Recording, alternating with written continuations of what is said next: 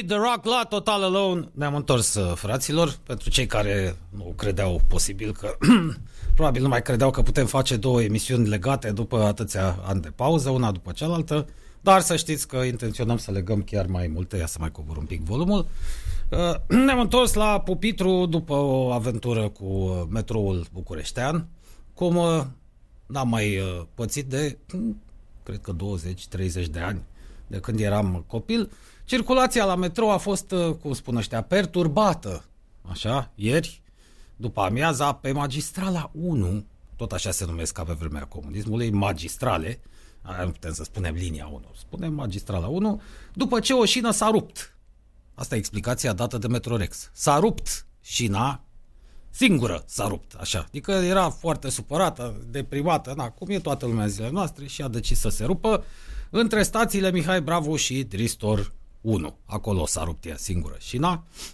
Acum nu știm, poate au încercat unii să fure niște fer sau poate, uh, cine știe ce altceva s-a întâmplat, niște șoareci, uh, știți că șoarecele de tip nou roade și metal. În zilele noastre nu mai faci mofturi.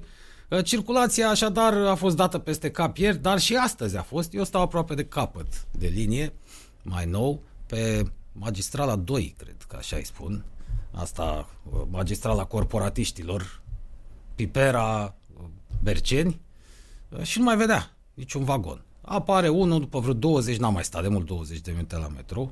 E adevărat că nici nu circul cu el la ore de vârf sau noaptea, când se retrag, poate atunci să fie întârzieri mai mari. A venit în sfârșit unul, a tușit un pic și gata. S-a oprit. Dar s-a oprit definitiv. Nu mai pleca.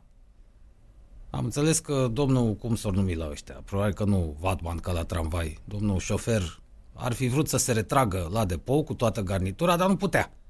Nu mai dădea nici în față, nici în spate metroul, vagoanele, garnitura, a mai stat încă 10 minute, în sfârșit s-a întâmplat ceva, s-a produs o extorsiune, cum ne vom aminti un picuț mai târziu, și a reușit să se retragă și ăsta la jumătate de oră a durat. Atât am stat în stație. În sfârșit a apărut un altul, gâfâind, ăsta mergea cu viteza melcului. Mai am înțeles că au fost probleme pe magistrala 1, dar cu magistrala 2 ce aveți? Și, mă rog, în cele din urmă am reușit să ajung, n-am întârziat. Uh, noroc că sunt pățit și atunci am tot pățit cu transportul în comun prin București și plec cu mult timp înainte. Unii ar spune că nu mă caracterizează punctualitatea. Nu este adevărat, să știți. Nu vă mai luați după hater și după uh, răuvoitori. Metrorex ne-a anunțat ceva mai târziu, e drept că și astăzi circulația trenurilor pe magistralele 1 și 3 se desfășoară cu dificultate, dar de magistrala 2 nu au pomenit. Am povestit toată chestiunea asta ca să fiți pregătiți în caz că sunteți la birou, să știți ce vă așteaptă. E posibil că astăzi, mai ales cei care plecați la ora de vârf, ora la care iese omul de la birou, să aveți, să aveți probleme. Dacă nu aveți bani de taxi sau de Uber, o să stați și voi cum am stat și eu câte 30 de minute. Sper totuși să nu vi se întâmple. Nu ne îndoim că echipele Metrorex intervin pentru remedierea defecțiunii. De 30 de ani tot remediază metroul bucureștean și tot degeaba. Bine că în sfârșit au intrat și cei din cartierul Drumul Taberei în București și în Europa. Până acum erau un fel de suburbie, așa. Cum sunt suburbiile new-yorkeze, dar alea de peste canal, de peste apă. Cam așa a fost drumul taberei. Nu mai aveau nici șosea să circule autobuzele și mașinile mici, nu mai aveau nici transport în comun, săraci nu mai aveau nimic. E, de acum înainte o să vedeți, fraților, din drumul taberei, că nici cu metroul nu e mare fericire, probabil deja v-ați convins.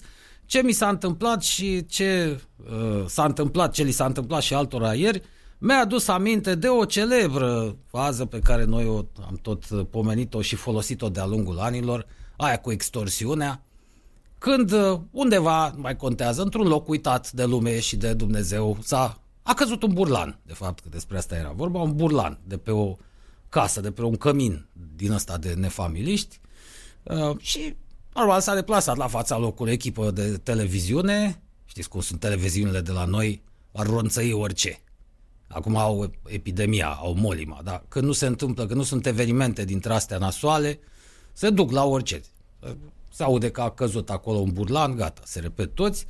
Și au nimerit, băi, fraților, un geniu, un adevărat geniu dintre locatarii blocului. Probabil știți faza cu extorsiunea, dar nu se poate să nu o dăm. Noi ne-am și branduit cu extorsiunea asta. Întâlnirile cu fanii se numeau cu ascultătorii, cu urmăritorii, nu cu fanii, că nu suntem vedete. S-au numit la noi întotdeauna tot extorsiuni și, bineînțeles, vom păstra tradiția și aici la Radio Total și vom organiza. A, după ce ne mai ridicăm și noi ne mai punem pe picioare, întâlniri în oraș cu ascultătorii, uh, tot extorsiuni se vor uh, numi. Acum fiind prima dată, o să încercăm să difuzăm acest video. Dacă se întâmplă ceva, pe mine să dați vina, că eu sunt aici uh, tartorul.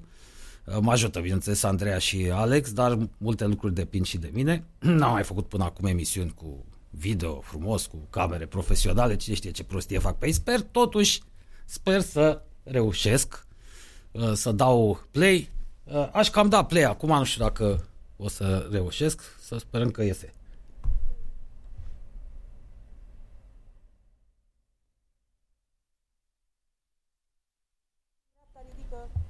Că s-a declanșat o extorsiune al uh, unui uh, degajament al unei construcții de uh, într-o apă și după care puteți uita. Acum am dus să-l caut pe... Da, eu zic să mai ascultăm o dată pentru că din vina mea n-am uitat să ridic calea care trebuia uh, și am dat volumul cam tare. Hai să mai punem o dată, că nu, nu, chiar merită, chiar merită, fraților. Asta păi că intra aici altceva. Mă invită YouTube-ul să mă înscriu, nu vreau să mă înscriu nicăieri. Ia să-l mai ascultăm încă o dată pe acest geniu al Carpaților. Cum, cum povestește el că a căzut un burlan de pe casă? Păi la ora două, două și ceva, s-a constatat o furtună din care n-am putut să dorm cu nevastă mea împreună în pat, fiindcă s-a declanșat o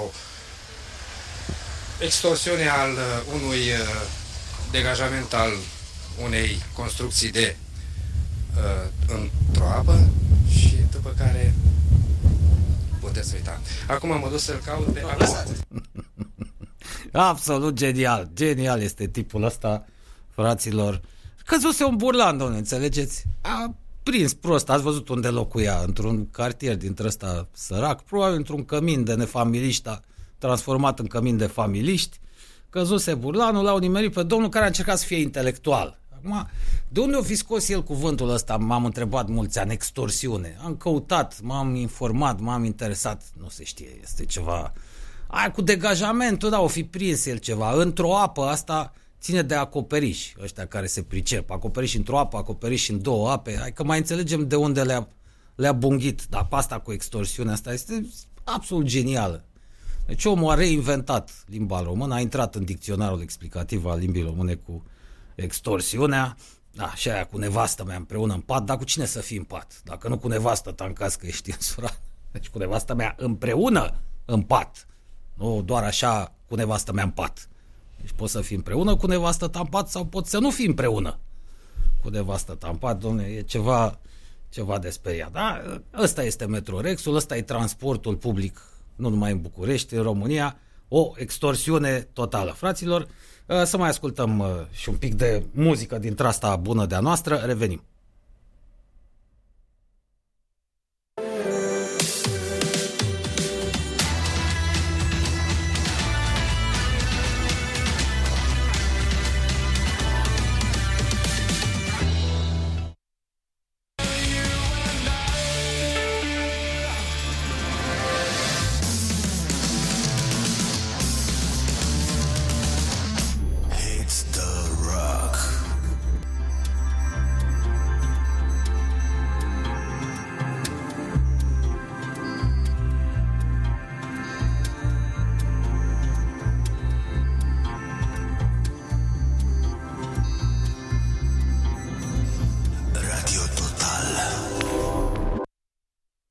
Da, ce-mi place intro-ul ăsta, partea muzicală de final, piesa e ceva de mare excepție.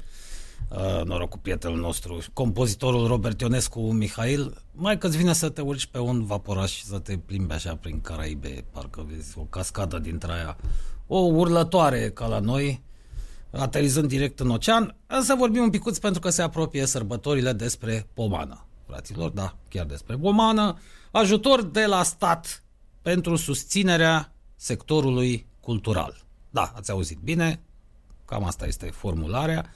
sună foarte epoca de aur, așa, foarte ceaușist.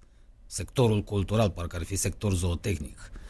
Uh, acum, să ne înțelegem, este nevoie de ajutor pentru învățământ, sănătate, cultură. Bineînțeles că astea trebuie susținute de stat.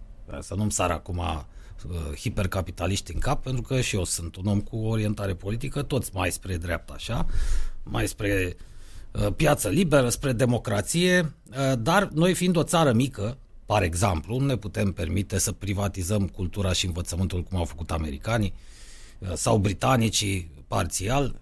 La noi astea trebuie, pur și simplu nu sunt, nu se adună destui bani în taxe și impozite, trebuie finanțate de stat. Ordinea, siguranța, armata, poliția, învățământul, cultura, e, am început prost. Ordinea corectă este învățământ, sănătate, cultură. Numai că la pomana asta, când s-au gândit la asta, guvernanții, bineînțeles că s-au gândit de fapt la ei vin alegerile. Hai să mai pușcăm niște voturi și dinspre teatre, dinspre muzee, dinspre instituții de cultură. Uh, când a auzit că e vorba de ajutor, cine credeți că a sărit cu mâna întinsă, repede? Artistul, între ghilimele, român, ăla care dă din gură, că nu pot să spun cântă, pe la concertele organizate de primărie, în special pe bani uh, publici. Cântăcioșii și cântăcioasele astea, numai muzică nu fac, Repede au sărit cu mânuța întinsă. Vedetele de carton din showbizul nostru, ai sigur că scroci întotdeauna stau cu mâna întinsă, vă amintiți ce spunea Dinică, mă rog, personajul interpretat de Gheorghe Dinică în Filantropica. Mâna care nu spune o poveste, mâna întinsă care nu spune o poveste, nu primește de mâncare sau de pomană. Mai mulți cântăcioși, printre care Chirilă, da, marele avocat, nu așa, al democrației, al integrării, al Loredana, da, ați văzut că acum s-a și operat, arată ca ciorbaia de burtă. Delia, mă rog, asta e simpatică. Nu pot să ascult ce cântă, dar măcar ceva voce ar avea și...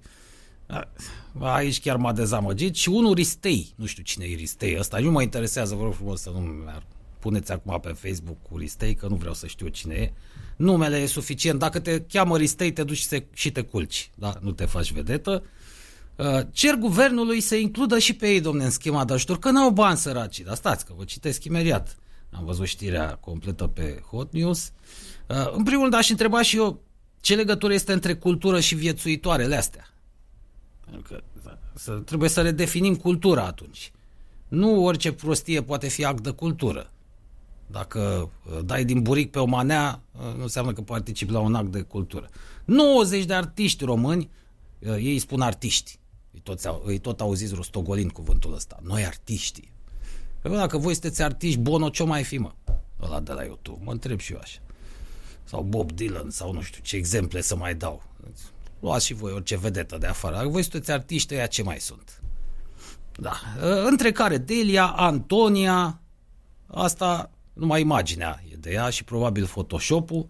Carla's Dreams, da, ăsta e un personaj ridicol, după părerea mea, ăia vopsiți pe față, nu cântă nimic. Connector, subiect de bancuri, la noi. Horia Brenciu, mă. Mamă, mamă, ce Era să zic impostor, dar nu pot, desigur, să spun așa ceva. Ina, Loredana, Paula Selling, ia uite, Smiley, doamne Dumnezeule, și ăsta se crede om de cultură. Vorbeam de la cultură. Da. Ștefan Bănică, sigur că să nu-i dăm bani iar lui Bănică, Vama, Voltaj, i-au adresat o scrisoare deschisă premierului Ludovic Orban în care solicită pomană, pardon de expresie, mă scuzați, solicită ajutor de stat pentru sprijinirea sectorului cultural.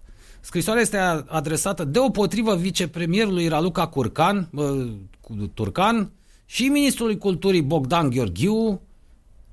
Bogdan Gheorghiu ăsta nu era ăla cu OTV-ul prin Moldova? Mai mult ministrul agriculturii decât culturii. Artiștii ăștia care se cred artiști, bineînțeles, dar doar nu poți să spui că a fost artist Constantin Brâncuș. Ina, Antonie, astea sunt artiste. Uh, spun că existența sectorului cultural, ei lucrează în sectorul cultural, depinde nu doar de organizatorii de evenimente, ci mai ales de artiști. Da, și ăia sunt niște paraziți. Las că vă povestește tăticul imediat. Am luat la cunoștință că Ministerul Culturii, cu sprijinul Guvernului României, a elaborat un proiect de schemă de ajutor de stat pentru a veni în sprijinul sectorului cultural – am constatat însă cu surprindere, scriu cântăcioasele, că artiștii nu sunt incluși în planul guvernului. Citind cele cinci măsuri vizate în schema de ajutor, am observat că acestea se adresează doar operatorilor culturali. Păi da, bă, pentru că ea investesc. Era să zic boilor. Ăia chiar investesc, produc ceva. Dar fără ăia n-ați luat nici voi banul, că ei sunt intermediari între voi și puterea politică. Voi trăiți din bani publici, da? Toți cântăreții ăștia, toate cântărețele astea, noi nu le avem cu muzica modernă. Hai să o lămurim. Și, în general, muzica n-a fost niciodată punctul forte al românilor, decât cea tradițională, autentică, pe care comuniștii au redenumit-o, rebotezat-o și fă, au și făcut-o praf, așa numita muzică populară. Da, avem cântă, cântă, am pus și noi unul ieri, avem cântece dintre astea interesante, ăla cu astăzi. Azi sunt biată, mâine sunt biată, aia e muzica noastră. Astăzi biată, mâine biată. În rest nu prea le avem. Am avut și noi un compozitor, doi, hai să zicem, George Enescu și Ciprian Porumbescu. Și cam la atât. Cam la asta ne-am oprit. Deci nu, nu poate fi vorba despre artă în muzica românească. Interpreți, da, mai avem instrumentiști buni, da, mai avem unii de clasă internațională. Mai gândim la sopranele noastre, Angela Gheorghiu Burlacu da, și altele. Da, când vine vorba despre compoziție, hai să o lăsăm. Deci și ăștia să cred artiști. Ia uite ce e aici. A, da, nu știu cine e asta. Alexia, da, am înțeles că e un nume la modă printre uh, snobii ăștia. Alexia, da, Alexia, Alexia. Ia, Amna, Anda Adam, aoleu, mai trăiește Anda Adam. Andreea Bănică, da, da, da, da, sigur că da. A rămas fără fotbaliști, că, sau... A, da, da, sigur, exercițiu. Bere gratis, Bogdan, nu știu cine e ăsta. Carlos Dreams am zis, Cargo, Cezar, Guna, Gună, Compact, uite că mai trăiesc și bețivii de la Compact, DJ Project, doamne, ce hologram, e, nu, e, nu, până aici, Dan Bitman, până la Dan Bitman, tăticu. Păi ia duceți-vă în Popeșle Orden, de exemplu, să vedeți ce cartier și-a construit, cartier, Dan Bitman și-a construit un cartier acolo, de case mari, case mari, după model englezesc, dar extinse, așa, adică a trecut de la modelul englez, ceva între modelul englezesc și modelul american de casă. Dacă nici Dan Bidman nu are bani, cum adică ajutor de la stat? Toți banii pe care ai câștigat sunt banii statului. Dan Bidman n-a cântat decât pe banii statului. Dar aia organizați, bă, un concert pe bani publici. Faceți-vă reclamă așa, pe bani privați. Faceți-vă reclamă, frumos, promovare, să vedem câți oameni vin. Uite așa, sunt curios și eu. Când nu cântați din banii primăriilor, cine vine la concertele voastre? Ca să vedem care e adevărata voastră valoare. Ați auzit vreodată de vreo trupă românească, o trupă, de exemplu, care să umple un stadion? Un stadion să-l umple. A fost o încercare atunci la începutul anilor 90. S-a încercat un fel de Woodstock românesc, dar nu pe un stadion, pentru că era riscant, ci undeva în parcul copilului, pe acolo, pe la uh, metrou, pe la tineretului. Am fost și eu atunci să văd, își puseseră oamenii corturi acolo. Atât. Bă, când o trupă din România o să umple un stadion, atunci da, o să vă spunem artiști. Până una alta voi avea umple sala palatului și aia cu bani dați pe la sindicate, oameni aduși cu japca, elevi de prin școli, pensionari. Hai să fii serios, mai vreți și ajutor de la stat. Incredibil. Și oricum suma e foarte mică. Adică voi sunteți oameni să împărțiți 100 de milioane de euro, toți ăștia 100 cât sunteți aici. Hai să fie. Păi să vă povestesc despre domnul Bidman. Avea un impresar, Aurel Mitran, cred că se numea, și murit parcă, nu mai țin minte. Eu lucram la o, pentru o firmă dintre asta care organiza evenimente la sfârșitul anilor 90, eram și eu începător. Se organiza ceva în parcul, în Cismigiu, grădina Cismigiu, parcul Cismigiu, ceva de Crăciun, dar nu de amploare. În total, să zic că erau vreo 50 de, de oameni care lucrau, uh, printre care și artiștii de pe scenă, care lucrau la, pentru acest eveniment, cu organizatori cu tot. Și vine ideea proastă producătorului șef, hai bă, să chemăm și o trupă dintre asta de rock mai mare. Și vine ideea proastă de a, contact, de a, a încercat să-i contacteze pe ăștia de la holograf. Cât credeți că cereau? Deci în 1999, dacă nu mă înșel, an de recesiune economică, vă amintiți că prima recesiune economică eh, și una destul de dură ne-a lovit atunci, la sfârșitul la anilor 90 în anul ăla foarte multe, țin minte că s-au închis foarte multe afaceri, am avut prieteni care își pierduseră uh, joburile, atunci am plecat și eu din teatru. La teatru de comedie din București, teatru profesionist, se montase o singură premieră, un singur spectacol în stagiunea aia, pentru că nu mai erau bani. Nu mai erau bani să cumperi nici cartonul din care să faci uh, decorul. E, și în anul ăla Bitman cerea 12.000, 12.000 de dolari. Atâta vreau ei, nu pentru două ore, adică un concert întreg, pentru 20 de minute. Și ăsta vrea acum ajutor de la stat, incredibil. El e mare latifundiar, are investiții în imobiliare. Ce dai, despre ce vorbim aici?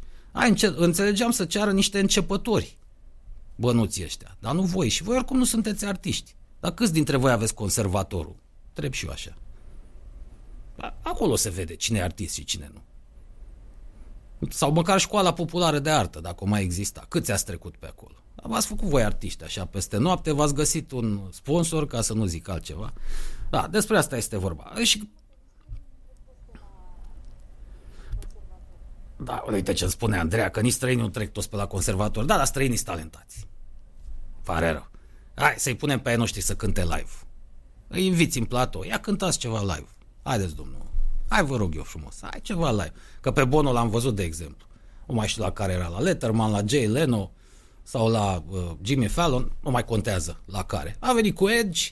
Cântă-ne și nouă ceva. A pe loc au cântat. Perfect. O chitară și două voci. A dat și Edge, că mai dă și la cu vocea. Scoate vocea aia subțire, haioasă. Da. Bă, pe loc. Nici n-au, nici n-au stat pe gânduri. Aia profesioniști, taică. Nu voi care faceți playback. Apropo, concertele plătite din bani publici ar trebui interzise. Că și așa, și așa suntem în criză economică. Nu fac altceva decât să îi transforme în asistați social pe domnii artiști. Îi și jignește, practic, puterea politică dându-le banii ăștia. Plus că jignește și publicul, până la urmă. Hai să vedem după aia dacă vor primi atâția bani, sumele astea și la evenimentele private. Nu mai zic că majoritatea acestor concerte, vorba lui Marian Godină, fac parte din campanii electorale.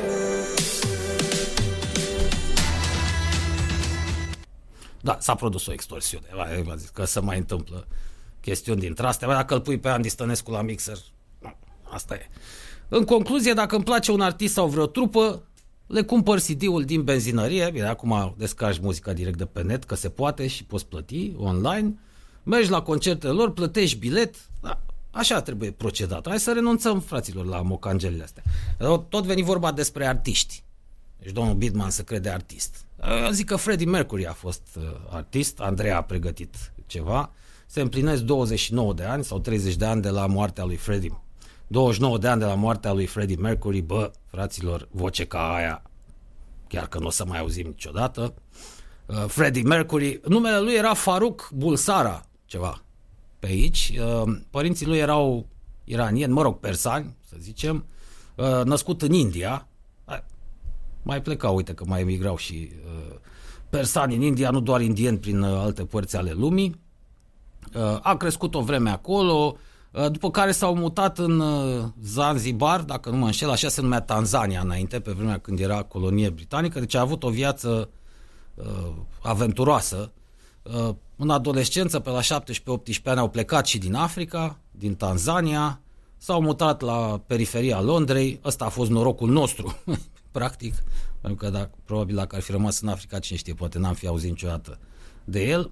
A studiat arta, artist de mic, ăsta chiar a fost uh, artist. Uh, pentru cine nu știe, și artist plastic. Avea diplomă în, uh, uh, de, uh, nu mai știu, design, grafică, pictură, nu mai rețin exact. Dar, în orice caz, desena foarte bine. Uh, un om extraordinar de talentat. Uh, despre el știți ce se spune cu alea patru octave, nimeni n-a mai... El era un tenor, de fapt. Nu doar un cântăresc de rock. Putea fi și tenor și bariton, Ba, bas, nu, dar cred că dacă își punea mintea putea să cânte și foarte jos. Deci, nu știu ce fel de gâdlej avea. Ăsta mult zic că suferea de o anumită, hai să zicem, boală care îți, mă rog, îți deformează ceva pe acolo prin gură, așa, ceva cu palatin. Omne, palatinul ca palatinul, dar ăsta avea, cred că, un număr triplu de corzi vocale față de un om obișnuit, că eu n-am mai, n-am mai auzit așa ceva. Să cânți cu atâta ușurință, orice, absolut orice putea să cânte omul ăsta.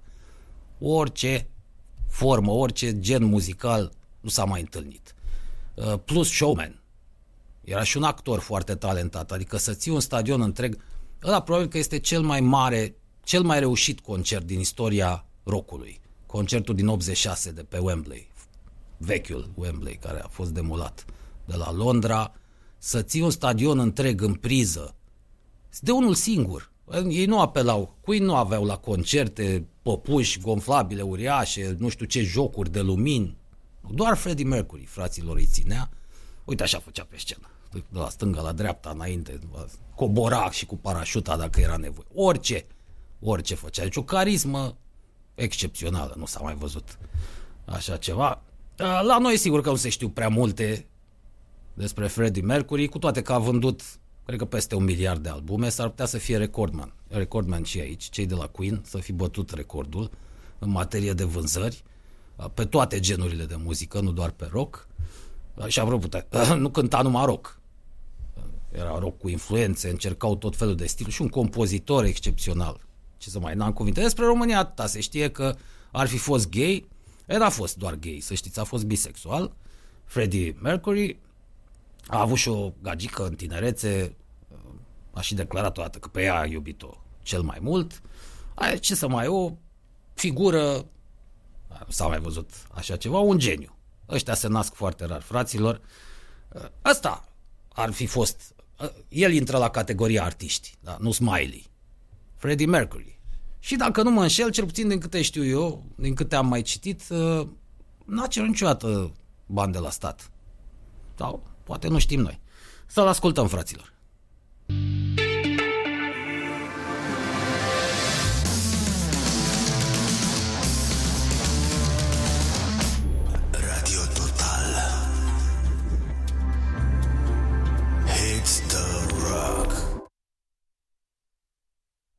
Hit the Rock era cât pe ce să uit să îmi ridic uh, această...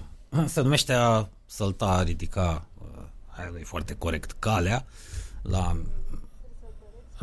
Da, e foarte săltăreț mixerul și e foarte scump. Da, cu asta cred că scumpere în apartament cu două camere dintre alea construite de domnul Bitman. E, da, unul mai nou eventual. Vorbeam despre pomeni, să vorbim un pic și despre pensiile speciale. Eu întotdeauna am susținut, nu spun că aș fi analist politic sau jurist eminent, specialist în drept public și alte cele, dar chestia cu pensiile speciale mi se pare profund antidemocratică și chiar antisocială. Adică e, aici vorbim despre discriminare, clar. De ce să le dai unul la pensie în plus? Bașca. Pensie bașca ar fi spus uh, Conul Leonida personajului Nenea Iancu în Conul Leonida față cu reacțiunea la asta visa și Conul Leonida să ia leafă de la stat, dar și pensie în același timp, pensia să fie bașca. E uite că s-a putut în România post-decembristă, acum ar fi fost uh, fericit. Nenea Iancu a fost și un vizionar, Caragiale, nu doar un mare scriitor, dramaturg, publicist, să știți că sunt foarte mișto articolele scrise în presa vremii de Caragiale. Oh. Noi îl cunoaștem uh, pentru că am învățat la școală, am citit momente și schițe, am mai văzut piese de teatru, poate le-am și citit, dar voi să-i citiți ce, ce scris Eminescu, ce umor avea. Încercați să, acum avem internetul la dispoziție, să căutați prin presa vremii, presa interbelică, despre Caragiale și Eminescu, evident presa antebelică, cea premergătoare primului uh, război mondial de la sfârșitul de secol XIX, când s-a născut practic presa din România, ce articole, păi cum tratau un subiect banal, o extorsiune dintre asta. Fabulos. Uh, deci, mi se pare o chestie, eu aș contesta-o la, bine, noi nu avem nici curte constituțională, fie vorba între noi că și aia tot politruci, uh, cred că m-aș duce la CEDO și chiar la Haga, dacă aș fi politician. Cu, sau măcar dacă aș avea, aș conduce un ONG dintre ăsta care se ocupă de politichie, pentru că mie așa mi se pare, o lege discriminatorie, antisocială, antidemocratică. Încă există pensii speciale. Opt, atenție, opt tipuri de pensii speciale există în România. Uh, și statul român ne plătește uh, în momentul de față. Dintre cele uh, opt, șapte fuseseră, reușise guvernul Boc să le scoată de pe, a fost recesiunea, criza economică din Uh, anii 2009, 2010, 2011, dar PSD-ul lui Dragnea și ulterior actuala putere, guvernul lui Ludovic Orban, le-au reintrodus așa pe șest. Curtea Constituțională a noastră, de altfel, a acceptat în urmă cu 10 ani suprimarea lor. Și există chiar, că tot vorbeam, hotărâri pronunțate de CEDO, care au spus, au confirmat că tăierea acestor pensii a fost legitimă. Dar iată că trebuie să mergem din nou la CEDO și la Haga. N-avem ce să facem. Aoleu, am uitat să-l salut. Mă scuzați pe domnul Nelu. Mi-a tras atenția Andreea, dar am uitat domnul Nelu. Uh, partenerul nostru de emisiune. What the... da. Ce să-i spună și domnul Nelu, acum că nu știe de la ce i s-a tras. Probabil că dormea împreună cu soția în pat, cum zicea la cu extorsiune, așa a intrat un tir bulgăresc în casă condus de un șofer turc. Se știe că toți șoferii de tir sunt turci, dar toate tirurile sunt matriculate în Bulgaria. Așa e în lumea asta a tirurilor.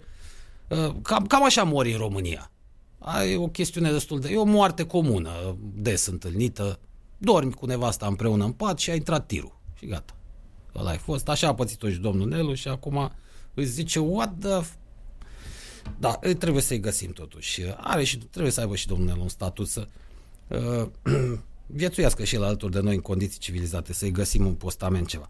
Uh, revenim. Uh, pentru a elimina majoritatea pensiilor speciale, uh, mă uit acum pe riseproject.ro nu, avem o scamă de asta, nu vreau să...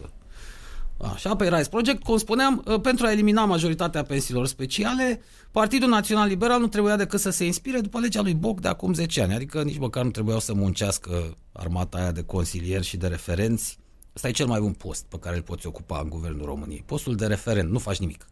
Absolut nimic. Și un referent nu trebuie uh, decât să se prezinte la bancomat la sfârșitul lunii să-și încaseze banii. Deci armata de referenți nu mai trebuia să muncească pentru că referenții lui Boc făcuseră legea acum uh, 10 ani. Uh, liberalii noștri de acum au ales însă să scrie un text original, uh, pus în pagină chiar de actual ministru de finanțe, Florin Câțu, Salvatore de la Patria, n-a salvat nimic până la urmă, era foarte vocal, țin minte, în anii trecuți, acum parcă nu prea l-am mai văzut. Ehm, textul a fost adoptat de Parlament în ianuarie, a fost respins de Curtea Constituțională pentru vicii de formă, dar în loc să remedieze respectivele vicii scrie Rice Project și să mai voteze încă o dată legea, PNL s-a comportat ca și cum actul normativ ar fi fost respins pe fond, l-a abandonat definitiv și a îmbrățișat o altă soluție, un proiect de supraimpozitare a pensiilor speciale, aici vreau să ajung, uh, au aruncat praf în ochi mulțimii, gogorița asta cu supraimpozitarea, care de fapt nu reduce mai nimic. Pensiile speciale tot foarte mari rămân. Dispar câteva care sunt enorme. Da, supraimpozitarea nu o simți. Una e să te taxeze când ai o pensie de, să te taxeze cu 10%, să zicem când ai o pensie de 5.000 de lei pe lună și alta e să te taxeze cu 10% când ai o pensie de 50 de lei pe lună, cum au majoritatea oamenilor, mai ales cei din pensionarii din mediul rural, abia își duc zilele. Nu simți la 5.000 de lei. Da, te oftici un pic, da. Hai că ți-ajung 5.000 de lei totuși. Dacă ești pensionar, te mai descurci. Mai ales dacă trăiește și soția. Deci despre asta vorbim. Praf în ochi, Uh, nici proiectul ăsta cu supraimpozitarea, fie vorba între noi, nu se știe cum se va finaliza, va fi validat, invalidat de Curtea Constituțională, tot acolo se va ajunge. Uite, scriu și cei de la Rise Project că uh, supraimpozitarea doar ajustează cu puțin pensiile foarte mari și le retrogradează pe cele enorme în categoria celor gigantice sau invers. deci cam așa ceva. Uh, trăgând linie, și actuala putere politică ne-a arătat că tot ciolanul contează fraților. Așadar, politicienii vor în continuare pensii speciale. Am văzut că se bat acum precum Tarzan uh, cu... Aoleu, mă iertați, domnule, trebuie să pun mai... Uh, se bat cu pumnii în piept că uh, renunță în ultima zi de mandat, își dau demisia parlamentarii ca să mai primească pensii speciale. Stați liniștiți. La că sunt opt tipuri, probabil doar una le va fi, uh, va fi scoasă din context dacă se retrag în ultima zi de mandat, celelalte vor uh, rămâne. Dom'le, România e țara ideală. Dacă ești uh, putoare, dacă nu ai talent, dacă nu ai nici măcar o pasiune pentru ceva, nu ai nici măcar hobby-uri, România e țara în care să trăiești.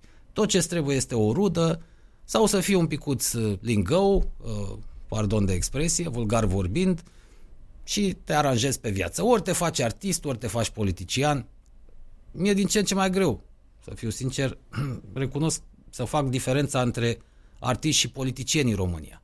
Adică se cam amestecă. L-ați auzit pe Bidman pe scenă. îi făcea reclamă, nu știu, cărui primar de sector.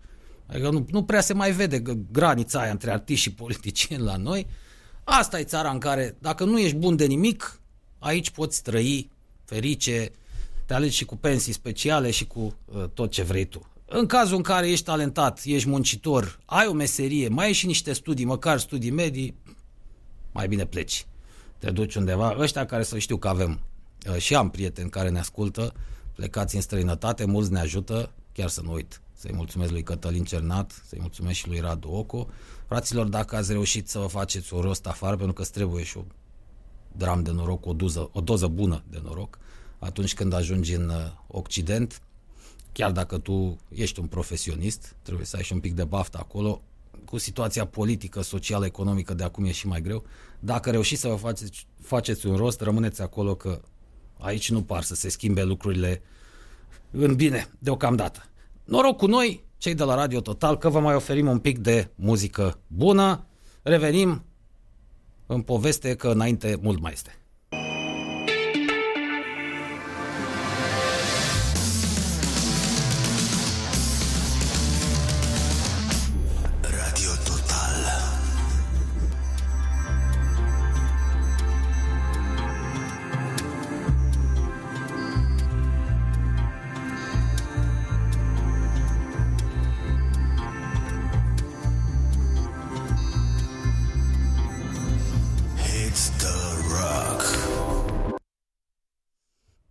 Știu alții când sunt, dar eu când văd atâtea butoane, îmi vine să apăs pe toate.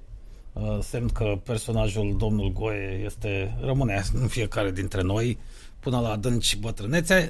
Vedeți, mai e o tulburare, zice Andreea. Da, probabil că e o boală asta, să apeși butoane. Uh, în caz că nu uh, se știe, recunosc aici în public. Am tras odată și semnalul de alarmă la tren, am, făcut, am apăsat pe butonul la roșu și la metrou. Nu s-a, nu s-a întâmplat nimic. La metrou n-a funcționat, dar trenul l-am oprit. Asta pe vremea lui Neanicu. Circula cu viteză atât de mică, vă garantez că n-a simțit nimeni că s-ar fi oprit trenul. A, a apărut la un moment dat nașul. S-a uitat acolo, era rupt sigiliul la maneta aia. A întrebat cine, da, așa neconvingător, nu-l interesa prea tare. Era ceva obișnuit să se oprească trenul personal prin toate haltele, mijlocul câmpului. M-am gândit că nu fac niciun rău. Da, m-am simțit foarte bine, îmi place. Când văd un buton, păi, da, ați făcute, nu să apeși pe ele. Altfel, nu ar mai fi făcute. Iată cum se leagă lucrurile, mai fraților. Am bârfit-o ieri pe doamna Loredana Boncea Groza sau cu cine mai fi acum Țiriac. Și uite, avem o, vești, o veste foarte proastă pentru dânsa. Ce înseamnă să te pripești în viață? Să iei decizii așa uh, emoționale, să... Uite, cercetătorii israelieni au inversat procesul îmbătrânirii. Ne. Și tu ai dat o grămadă de bani pe acidul ăla hialuronic și botox și nu știu ce.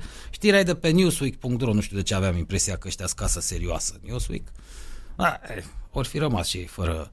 Oamenii de știință, nu se știe care că nu se precizează, probabil cercetătorii britanici. Știți că toți cercetătorii de pe lumea asta sunt britanici, dacă e să le luăm după fluxurile de știri, că nu, nu, nu sunt pomeniți, da, tot britanici.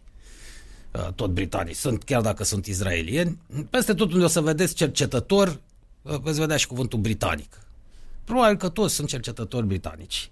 Uh, susțin că au inversat cu succes procesul de îmbătrânire biologică la un grup de adulți trecuți de 64 de ani.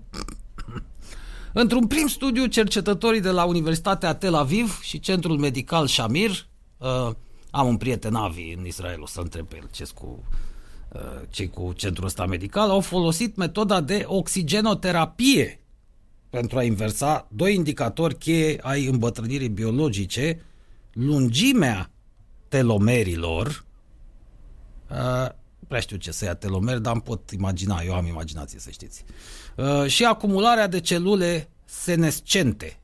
Mm.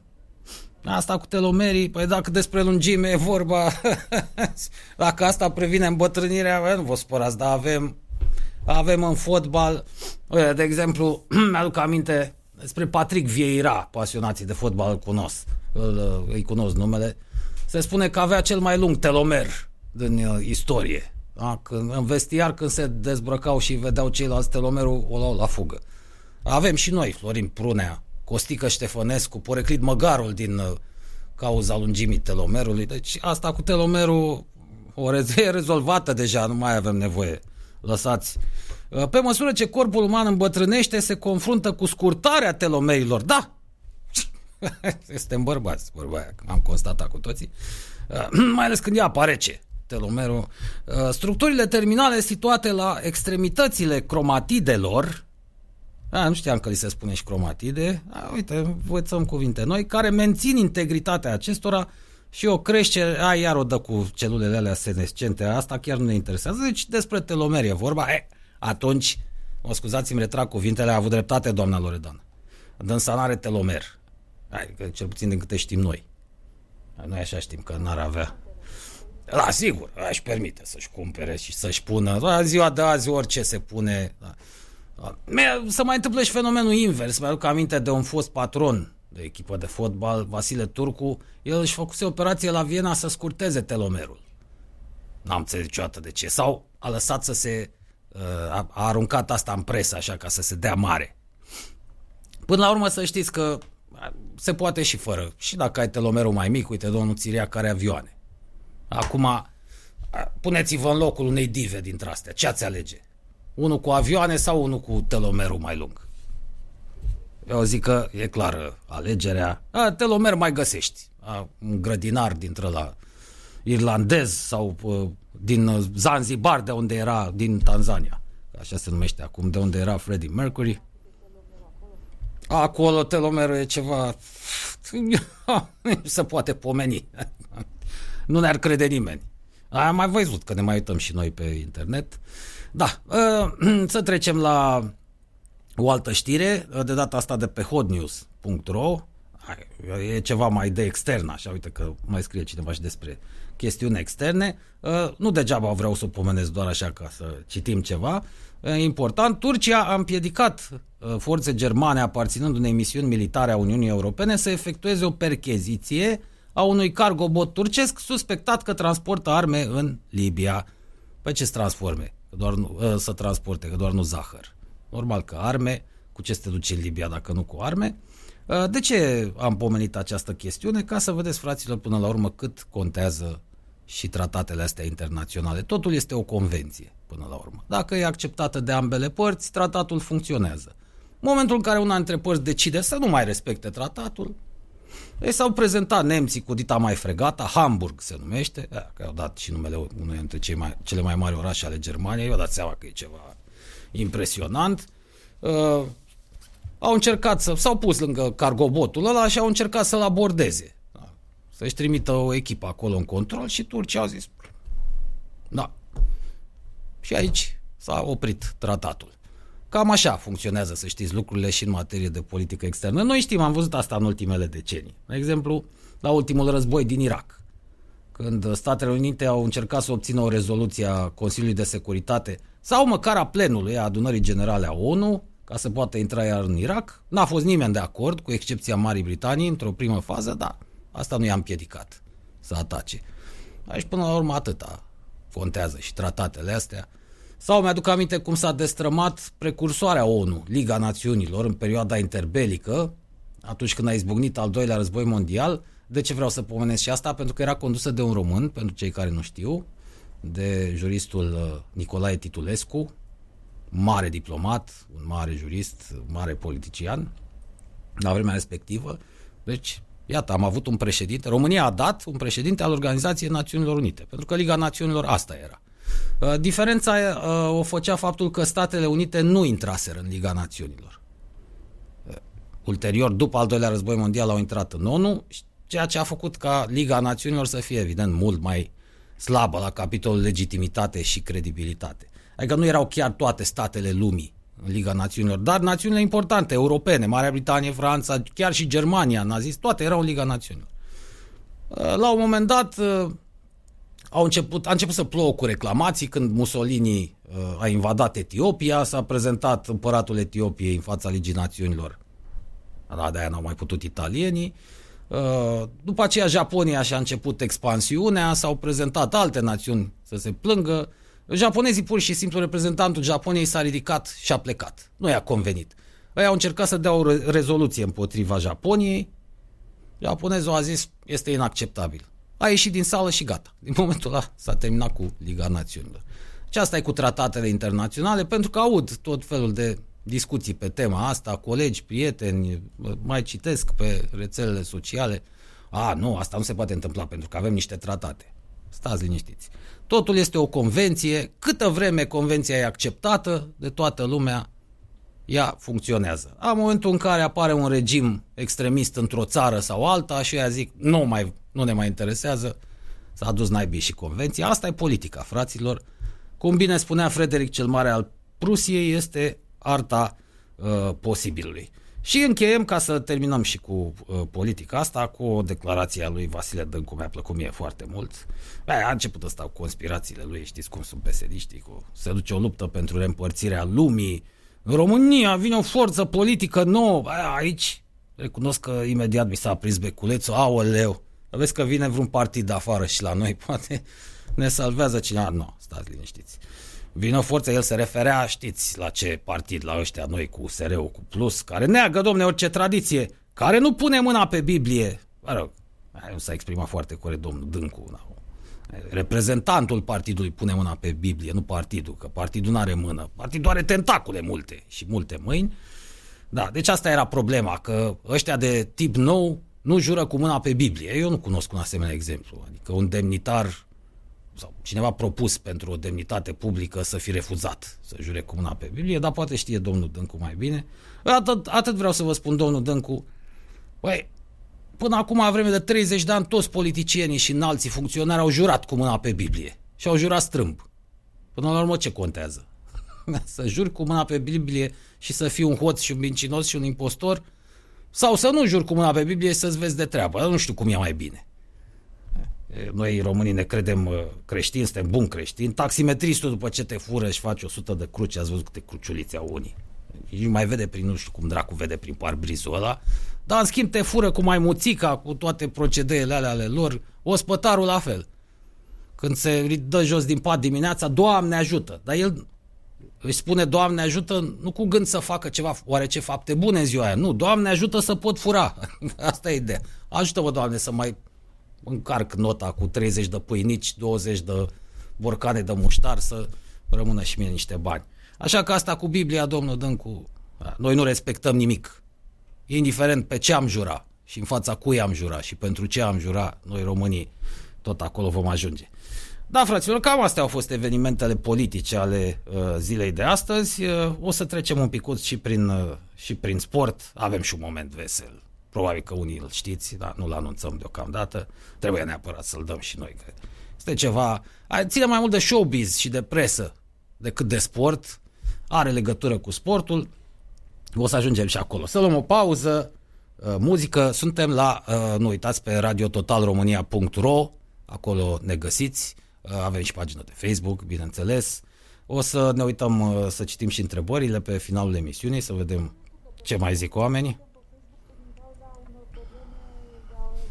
A, apropo, uh, emisiunea o puteți asculta uh, live, bineînțeles, pe radiototalromania.ro unde calitatea imaginii și sunetului sunt uh, cât se poate de satisfăcătoare. Pe Facebook, din cauza platformei, din cauza interfeței lor, uh, am constatat că nu mai este, nu este chiar așa.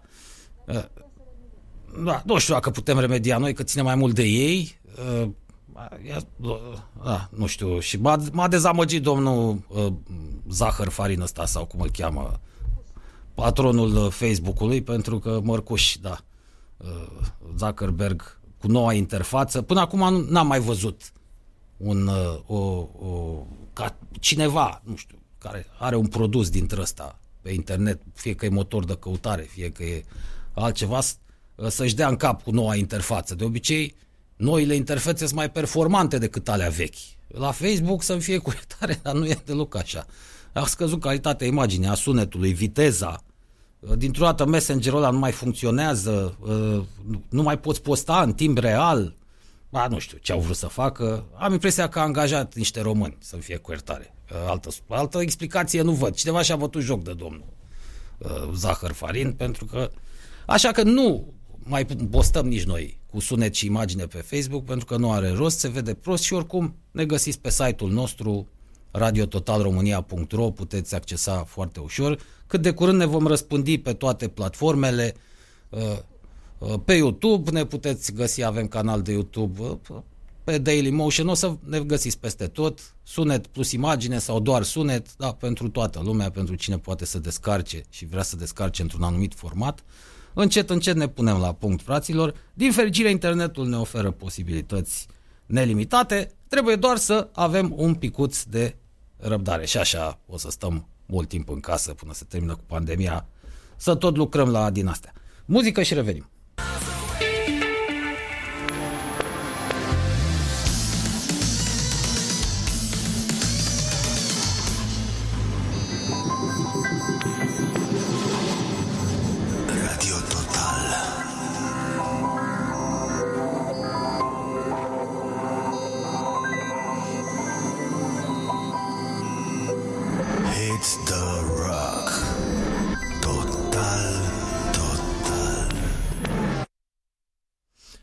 Fraților, stați liniștiți că citim și mesajele de pe Facebook, nu, nu uităm că sunteți alături de noi.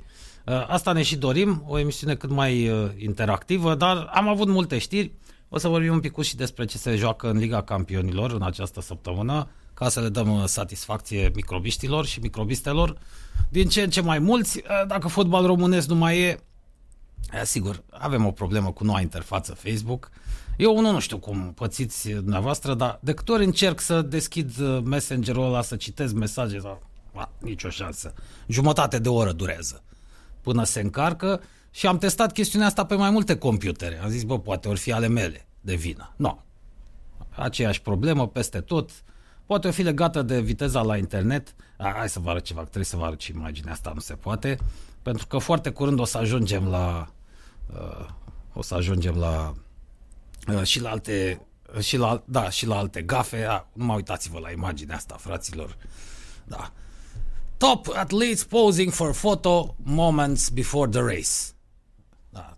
Atleți de top așteptând să plece în cursă, iată elefantul. Sunt niște indieni sau pakistanezi ceva, un fumează, își fac o poză așa, de grup, se distrează, sunt într-o rezervație ceva neștiind că elefantul pândește din spate, deci practic se pregătesc pentru 200 de metri plat. Cam atâta. Norocul lor este că elefantul nu e chiar de cursă lungă, fiind mare, consumă multă energie în timp ce aleargă, nu se ține după tine ca lupul. Jumătate de oră. A, dacă ar putea, atunci probabil că omul n-ar mai fi existat pe planetă, n-ar mai fi fost noi în vârful, în vârful lanțului trofic. Deci top athletes posing for photo Moments Before the Race, foarte bun asta. Da, ă, să trecem la ă, și la alte chestiuni mai ă, amuzante. Poate l-ați văzut pe prezentatorul TV din Ghana, săptămâna trecută sau nu mai știu când a fost, a făcut furori pe internet. Cel care încearcă să da, încearcă să citească în timpul unei emisiuni rezultatele din, din Europa fotbalistică Uh, dar nu reușește. Ne-am interesat și am aflat că ăsta e un pilos. Uh, nu înțelegeam ce cu el. Uh, iar cei de acolo, inițial, colegii lui au vrut să-și bată joc de el și l-au urcat pe net ca să arate cât de prăpădit e, cât de uh, neștiutor e, după care uh, s-au prins că ăsta face trafic și intenționat îi dau să citească toate campionatele lumii, pentru că omul săracul nu se descurcă absolut deloc cu pronunția în nicio limbă străină uh, și asta i-a făcut celebri. Deci le-au făcut, uh, le-a făcut un trafic extraordinar. UTV, văd, e sigla aici, dar are legătură cu televiziunea noastră. Să încercăm să-l ascultăm. Probabil că l-ați ascultat, dar nu vreau să ratăm momentul nici aici la Total Alone. Ia să... Football.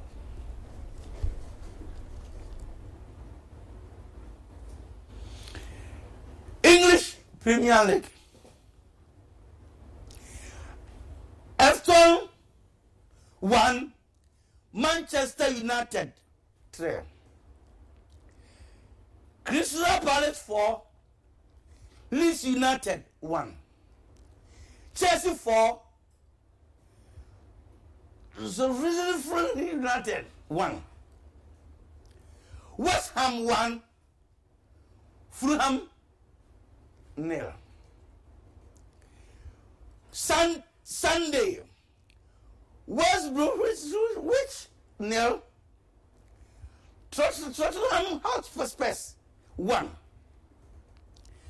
Le- Le- Leicester City one. Ndimbe, Wolverhampton nil. Manchester City one. Liverpool one. Arsenal nil.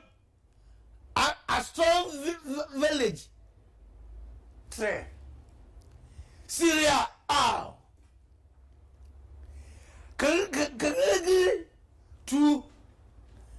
Sampudilla nil. Benevento nil. Spi- Spezia three. Bama zero. Fr- Fiorentina zero. Lia- Li- Li- Liazzi one. Juventus one. Atlanta one. International one. Guinea one. Roma sɛ brusi ti brusi dɔmɔn tu brian mayik three one fifty two hafrisi one. Brain brain leviskis four. Brusi mahargidi three viewers. Here is the end of the Red News. Indeed, it's a Red News.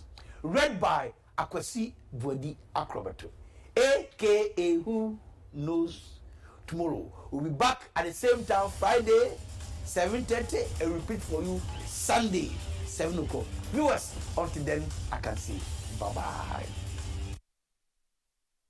Incredibil, fraților. Ați văzut ce fericit era la sfârșit că s-a terminat? Acrobeto îl cheamă pe domnul ăsta de la UTV Ghana, Latest Sports News, incredibil. Este un pilos, am înțeles.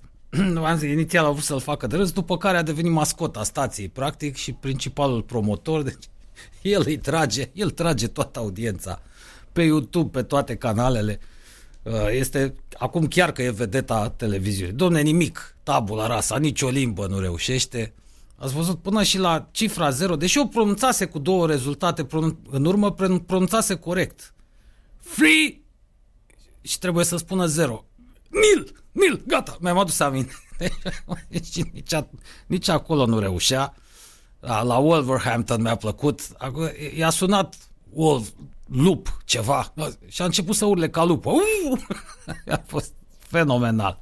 Hot, asta a ieșit la Hotspurs. Era... Da, ce să, ce să mai zici? Așa că gafiorii noștri sunt nimic. Da, greșeli facem cu toții, hai să ne înțelegem, nu e o problemă, dar nu e ca ăsta un comic de, de un comic extraordinar, fraților. Cred că nici Rowan Atkinson, Mr. Bean, dacă ar fi încercat, nici lui nu i-ar fi ieșit așa. Deci ce mândru era la final. Deci, el știe probabil că nu iese, se chinuie în continuare, probabil că au discutat asta și o să o țină tot așa. Da. Uh, asta în materie de televiziune, sigur că avem și noi meciuri de Champions League în, uh, în această în aceste două zile urmează o săptămână cu multe meciuri în uh, cupele europene. Da, nu o să vă plictisim aici la emisiunea asta cu rezultate din campionate și alte cele, dar fiind, uh, fiind Champions League, ne-am gândit totuși să trecem un picuț prin ele, uh, mai ales că știu că unii uh, în perioada asta, neavând ce face, plictisindu-se prin casă, dau fuga pe la casele de pariuri, a, ceea ce nu știu dacă e chiar indicat, dar noi aici nu o să îndemnăm oamenii să parieze, nici să nu parieze. Atât uh, vreau să vă spun, dacă uh, acceptați un sfat, fiți foarte atenți în uh, această perioadă, din cauza lipsei spectatorilor uh, pe stadioanele din, uh, din uh, Europa și din lume, uh, se vor înregistra foarte, foarte multe rezultate surprinzătoare. O să vă explicăm ceva mai târziu. Deocamdată mai luăm o scurtă pauză și revenim.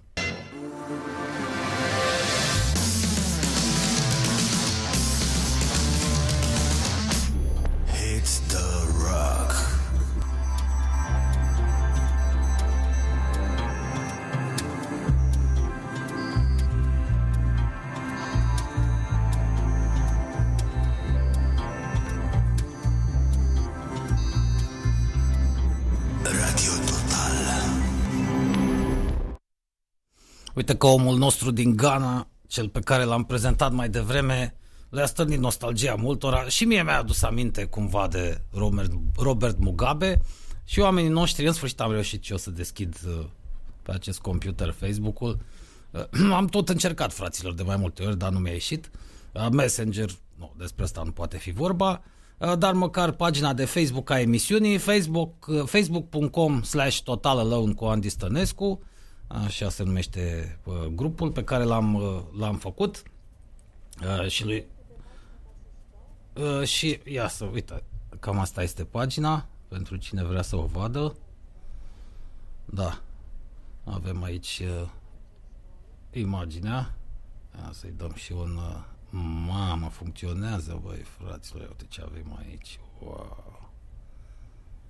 uite ce de mesaj și uitați-l, uitați-l aici pe Robert Robert Mugabe uh, din Zimbabwe, nu e din Ghana, sigur că da, a fost, mai exact, că uh, s-a întâmplat și cu el o extorsiune uh, în Zimbabwe, după mine dictatorul perfect, cel mai mare dictator din toate timpurile, peste Adolf Hitler, peste Iosif Vissarionovic Stalin, peste orice. În general, dictatorii sunt ipocriți. Cei care îndrăgesc istoria sau măcar istoria recentă, știu chestiunea asta, pe orice dictator o să-l auziți vorbind despre drepturile omului, despre democrație, toți sunt iubitori de popor, tot, în realitate, firește, te calcă pe cap uh, dictatorul. Bă, ăsta nu. Robert Mugabe a fost sincer toată viața. Mi-aduc aminte o conferință de presă, am mai pomenit chestiunea asta cu el, în care, iritat la un moment dat, că se tot vorbea despre drepturile omului, se pornise de la, uh, scosese, îi scosese iar pe gay în afara legii, și se pornise de la asta și se tot discuta despre drepturile omului, curgeau întrebări CNN, BBC, s-a supărat la un moment dat Robert Mugabe și a zis așa About the issue of the human rights in Zimbabwe, there are no such rights. Și s-a încheiat conferința de presă. Bă, ăsta dictator, bă. Aia măcar nu se ferea să o spună. Deci ca să încheiem discuția, nu există drepturile omului. Ce întrebări să-i mai pui?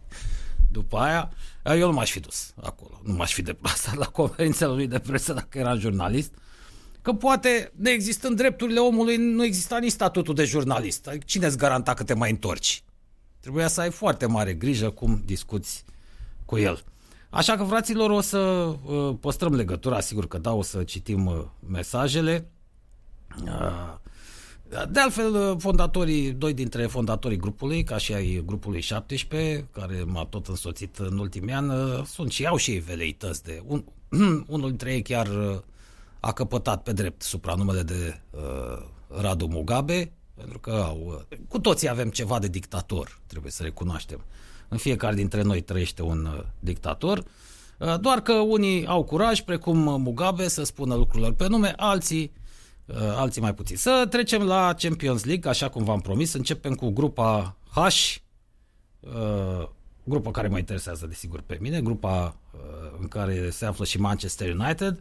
Clasamentul arată așa, după cum îl putem vedea, da, poate îl putem vedea și pe ecran. Da, ăsta este.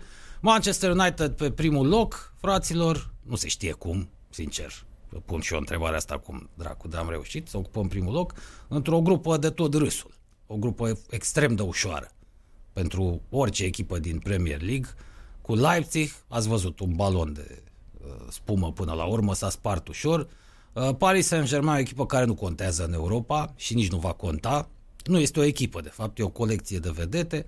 Patronul, îl știți, uh, pe Kelaifi, să nu confund, Mansur, parcă e la Manchester City, Kelaifi la uh, PSG, un escroc, după cum știți, anchetat și la el în țară, implicat în multe dosare de corupție. Uh, se pare că fondul de investiții care se află în spatele lui îl va retrage din Franța, pentru că riscă să fie săltat demascați direct din biroul de președinte al clubului și atunci îl vor, uh, îl vor retrage, ori să rămână ciolanele pe acolo, prin peninsula Arabiei, îl judecă ea în regim de urgență, îl leagă de patru cămile și s-a terminat cu el. Uh, deci cu PSG, stați liniștiți că o să se întâmplă mare lucru în Champions League. M-a mirat totuși sezonul trecut că au ajuns până unde au ajuns, da, a fost un accident, desigur, sau mai degrabă celelalte echipe au avut un sezon foarte prost. Istanbul, Başakşehir e surpriza, nu știu dacă să-i spun plăcută, nu prea poți să ții cu echipele astea din Turcia la ce joacă, dar e o surpriză în această grupă. Uh, trei puncte, rușine, bineînțeles, pentru PSG, cu să fii cu Istanbul, Başakşehir. Asta e echipa lui Erdogan, am înțeles, e echipa dictatorului Erdogan. El este, orice dictator are o echipă de fotbal. Apropo, Adolf Hitler se zice că ar fi, că ar fi fost uh, suporter uh, Schalke, dacă nu mă înșer. Da, cred că Schalke. Nimeni nu-și explică de ce. Că până la urmă naziștii își aveau uh, fieful, da, capitala spirituală la Nuremberg, te așteptai să țină cu ăia, sau uh, mișcarea nazistă pornise de la München, și putea să țină cu Bayern München, plus că el era austriac, ar fi putut ține cu o echipă din Austria, se știe de ce Schalke, dar mai degrabă cred că e o legendă, nu cred că îl interesa pe uh, ticălosul ăla sinistru uh, fotbalul. Ia să vedem ce se joacă în această etapă, în grupa, suntem chiar pe site-ul UEFA, uh, și au, au reușit să-și facă în cele din urmă un site funcțional, pentru că în anii trecuți era de tot râsul, fie nu afișau rezultatele, fie erau uh, puse greșit, uh, Astăzi suntem în 24 noiembrie și avem pe Parc de Prance la Paris PSG Leipzig, interesant. Doi antrenori din aceeași școală, școala germană lipsită de imaginație, educația metalurgică de tip prusac, disciplină multă, Aia nu prea a ieșit lui uh, Țucal ăsta, sau cum îl cheamă, Țucal, la PSG, cu disciplina, când l-ai pe Neymar în echipă. Doamne, ăsta este probabil cea mai mare țeapă luată vreodată de o echipă mare de fotbal. Acest uh, individ, Neymar, despre care se tot spune că pute de talent, dar eu nu prea am văzut asta. Nici la Naționala Braziliei, nici la echipele de club. Nu știe decât să se arunce pe jos. Nici nu te poți apropia de el, că s-a și trântit. Și se zvârcolește acolo. Ce rușine a ajuns fotbalul ăsta în zilele noastre. Dacă ați vedea ce pățesc rugbiști în timpul unui meci, mai zic de handbal, e un sport extrem de dur basketul la fel. Și nu se mai vaită, fraților, ați văzut, joacă bandajați și handbaliștii, și rugbiștii, și basketbaliștii. Bă, ăștia fotbaliștii nu mai poți să-i atingi, nici nu poți să sufli în direcția lor. Dacă ai strănutat în direcția unuia, s-a trântit pe jos, se zvârcolește și ai luat cartonaj roșu. Că și arbitrii sunt niște hoți. Deci, uh, avem meciul uh, ăsta de la Paris. Au se știe cum se va încheia două echipe foarte slabe. Uh, și alte două echipe slabe, da, cumva parcă Istanbul Başakşehir e mai puternică. Manchester United pe teren propriu cu Istanbul Başakşehir. Sigur că în Champions League le-a ieșit. Nivelul în Champions League în faza grupelor este sub Premier League. De-aia se simt mai bine. Și uh, de aici uh, cele șase puncte sau câte uh, are Solskjaer în momentul de față. Asta nu înseamnă că obținând rezultate bune în Champions League, echipa e pe drumul cel bun sau îi ies lui socotelile după părerea mea, mai mult de faza sferturilor, de fapt de faza optimilor. N-ar trebui să spere. Manchester United nu joacă nimic, dar absolut uh, nimic. Da, vă că au aici șase puncte. În fine, trecem la altă grupă, să nu ne lungim prea tare. Le luăm și noi așa de jos în sus. Grupa Gheorghe cu Barcelona, Juventus, Dinamo Kiev și uite ce frumos au scris Ferencvaros și mai au scris ăștia de la UEFA. 9 uh, puncte pentru Barça, e nicio surpriză aici, totuși, cu toate că sunt și ei pe ducă, s-a dus perioada de glorie. Uh, Juventus pe locul 2, astea două teoretic se bat să rămână în Champions League. Dinamo Kiev, echipa lui Nea Mircea, actuala echipa lui Nea Mircea, de fapt tot campionatul Ucrainei este a lui Nea Mircea și toți jucătorii ucrainieni sau jucătorii străini care au trecut prin Ucraina sunt tot Nea Mircea. Cu toții suntem Nea Mircea, Nea Mircea, după cum se știe, a descoperit totul. Renașterea, fraților. Renașterea lui Leonardo, Galileo, Copernic, tot de la Neamircea Lucescu a plecat, ca să fie clar. El ne-a descoperit pe toți, știți declarațiile lui. Uh, apropo, mi se pare că se joacă Dinamo Kiev Barcelona în seara asta, ia să vedem noi, să ne ducem aici. Da, da, da, Dinamo Kiev, chiar la Kiev, mai există încă, în ciuda războiului civil, și capitala și stadionul. Dinamo Kiev Barcelona, am înțeles că Messi nu s-a deranjat. Știți că la meciul, uh, meciul de pe nou camp, Neamircea s-a dus către Messi să-i strângă mâna. Băi, cum e românul ăsta, mă?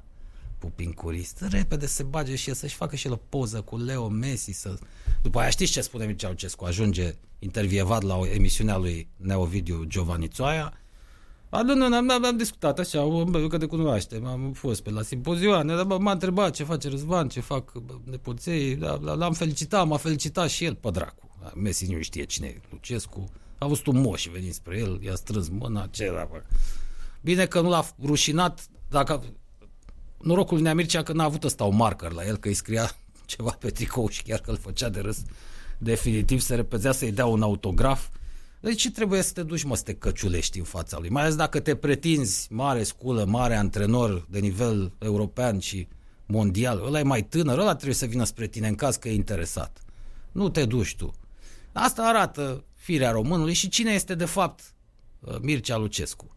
Ștefan Cova, să știți, nu s-ar fi dus după mine ăla e cel mai mare antrenor român din toate timpurile. Ce a făcut în Olanda e în anii 70 e fabulos. Ștefan Covaci a reinventat fotbalul la Ajax Amsterdam.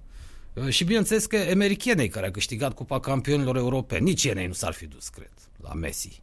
Eu mai de ei cum uh, i-a mulțumit lui Ceaușescu atunci, după câștigarea Cupei Campionilor Europene, au trebuit să se ducă, nu așa, să-i medalieze tovarășul secretar general, șeful statului, Uh, i-a mulțumit ungurul așa, din vârful buzelor, bă, dar avea o atitudine. E să uita la Ceaușescu exact cum trebuia, ca la un vierme. adică cam ăsta e Neimi. Bine, Ceaușescu sigur că n-are chestiunea asta, ce demnitate, ce onoare. Juventus cu Ferenc Varoș, uh, apropo, la unguri să știți că se joacă, nu așa, cu spectatori, că în Ungaria nu există, bă, nicio pandemie. Și în general în Ungaria nu există decât ce vrea Victor Orban să existe, da? Ca să vă fie clar. E ca la Mugabe. Ei, n-are chiar tupeul lui Mugabe să zică direct. Bă, în Ungaria there are no such things as human rights, dar e, acolo se apropie. Deci, bine, Ferenc Varoș mi se pare că joacă în deplasare. A, nu, joacă acasă. Deci, nu, în deplasare de data asta la Torino. Nu vor fi spectatori. Bănuiesc Dinamo Kiev, Barcelona și Juventus Ferenc Varoș nu sunt meciuri pe care să le recomand.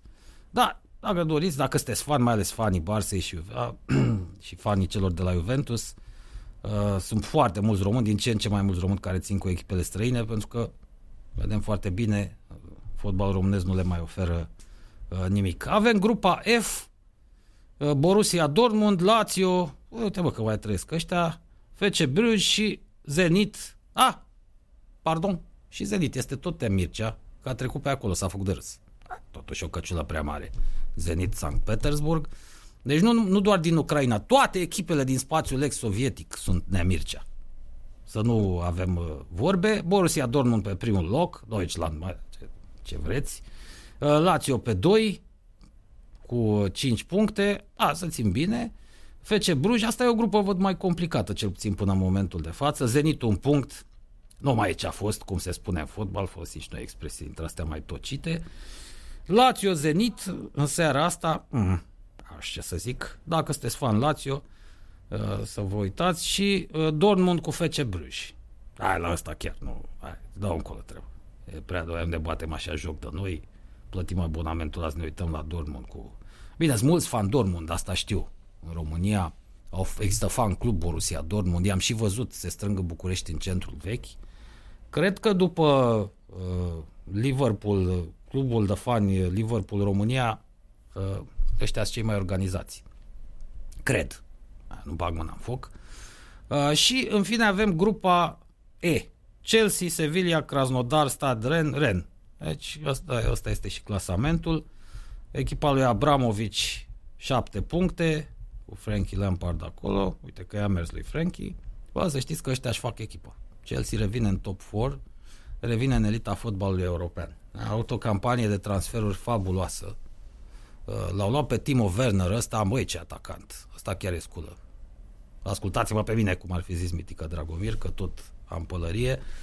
Uh, Chelsea, la Chelsea se pregătește ceva. Nu știu dacă va rămâne Frankie Lampard pe bancă, deocamdată pare să-l prefere doamna Abramovici, dar știți cum sunt rusoaicele astea. Numai să treacă John Terry un pic pe acolo. Îi face așa. Și gata. A terminat. Că John Terry și el este antrenor. Sigur că e secund în momentul de față în Premier League, dar cine îl împiedică să devină manager îl vede doamna Abramovici. Plus că a auzit de el. Cine n-a auzit? John Terry e cu telomerul mare. Deci, Frankie nu știu, da. Ceva îmi face să cred că John Terry ar fi uh, Florin Prunea sau Costică Ștefănescu al lor. Mm, e drept că mai are prost, prostul obicei de a le lăsa și gravide. Asta nu știu dacă o să-i placă doamnei Abramovici. Domnul Abramovici nu se mai poate mișca din Israel, nu mai are voie să iasă de acolo. Dacă iese doar cu... Numai dacă intră în uh, Mediterană și noată un pic, uh, Avi, prietenul nostru din Israel, ne-a informat că și-a cumpărat o cea mai scumpă proprietate pe undeva pe lângă Tel Aviv, într-o suburbie dintre asta, într-o localitate numai cu bogătani. Bineînțeles, Viloiul este chiar pe plajă. Dacă intră în apă, apar cinci fregate de la cinci națiuni diferite să-l aresteze pe Abramovici. Așa că doamna Abramovici conduce treaba la Londra, de-aia zic, Frankie în locul lui n-aș foarte liniștit, dar în grupă îi merge bine, ei, ei și spaniolii de la Sevilla se duc mai departe. Acum să vedem în Europa League Krasnodar sau Ren. Aș zice Krasnodar va merge de aici în Europa League. Francezii, știu ce se întâmplă, dar au pierdut legătura cu uh, fotbalul european și cupele europene, văd că nu se mai descurcă deloc. Da, bun, deci avem Sevilla, uh, avem Ren uh, Chelsea, uh, cam nasol pentru francezi, și Krasnodar Sevilla, ăsta, uh, ăsta zice că e interesant. Fraților, s-a făcut cam târziu, am terminat și cu meciurile astea. Din păcate n-am mai apucat să citim Uh, uite că ne, ne mai scriu uh, Turcu a făcut mărire, ne scrie Ciprian Ra. Uh, da. A, mai avem 3 minute. Vasile Turcu a făcut mărire de telomer, mă corectează Ciprian. Da, mă scuzați. Uh, am uh, confundat. Eu nu, deci nu și-a redus telomerul, a făcut mărire. Uh, chiar, a, chiar a zis, spune. Telomărire, zice Andreea că se cheamă, da. Dar eu n-am știut, frate, că eu nu sunt familiarizat cu lumea medicală, cu... Uh, da. E, la ce a folosit până la urmă vorba lui Marin Preda? Lui Vasile Turcu a răposat săracul. După ce și-au bătut joc ceilalți acționari de la Dinamo de el, el plătea toate facturile și la sfârșit el a fost cel păgubit. Așa e când faci afaceri cu uh, securiști, pardon, cu, uh, vreau să spun cu oamenii de afaceri, cu uh, investitorii, cu întreprinzătorii uh, post-revoluție, Așa ți se întâmplă, cum este domnul Nicolae Badea, sigur că da. Deci, cam asta ar fi, cam asta ar fi tabloul zilei de astăzi. În rest, numai știri bune, carantina peste tot, se extinde carantina, valul 2, așa cum am era de așteptat, e mai dur decât primul. Se zice că vom avea vaccinul la anul, naiba știe acum, ar fi totuși o performanță. Atunci îmi voi retrage cuvintele de Uh, la adresa cercetătorilor. Dacă reușesc să scoată un vaccin într-un an și ceva, când de obicei ține 4-5 minimum, atunci înseamnă că doamna aceea din Spania își merită banii. Doamna care a zis să o facă ăsta, Cristiano Ronaldo, vaccin. Să vedem, să fie și eficient și să nu aibă alte efecte, uh, alte efecte secundare. Să-l vedem omologat, firește, de, OMS, de Organizația Mondială OMS a Sănătății și de Uh, țările în care va fi distribuit. Sunt mai multe, am înțeles, al americanilor ar fi cel mai bun. Da, asta nu trebuie să ne mire. Au și rușii un vaccin. Ei, pe ăla nu vi l-aș recomanda. Dar nu se știe. E cu poloniu, e cu plutoniu. Ia știți cum e în Rusia. Acolo și ceaiul e cu poloniu.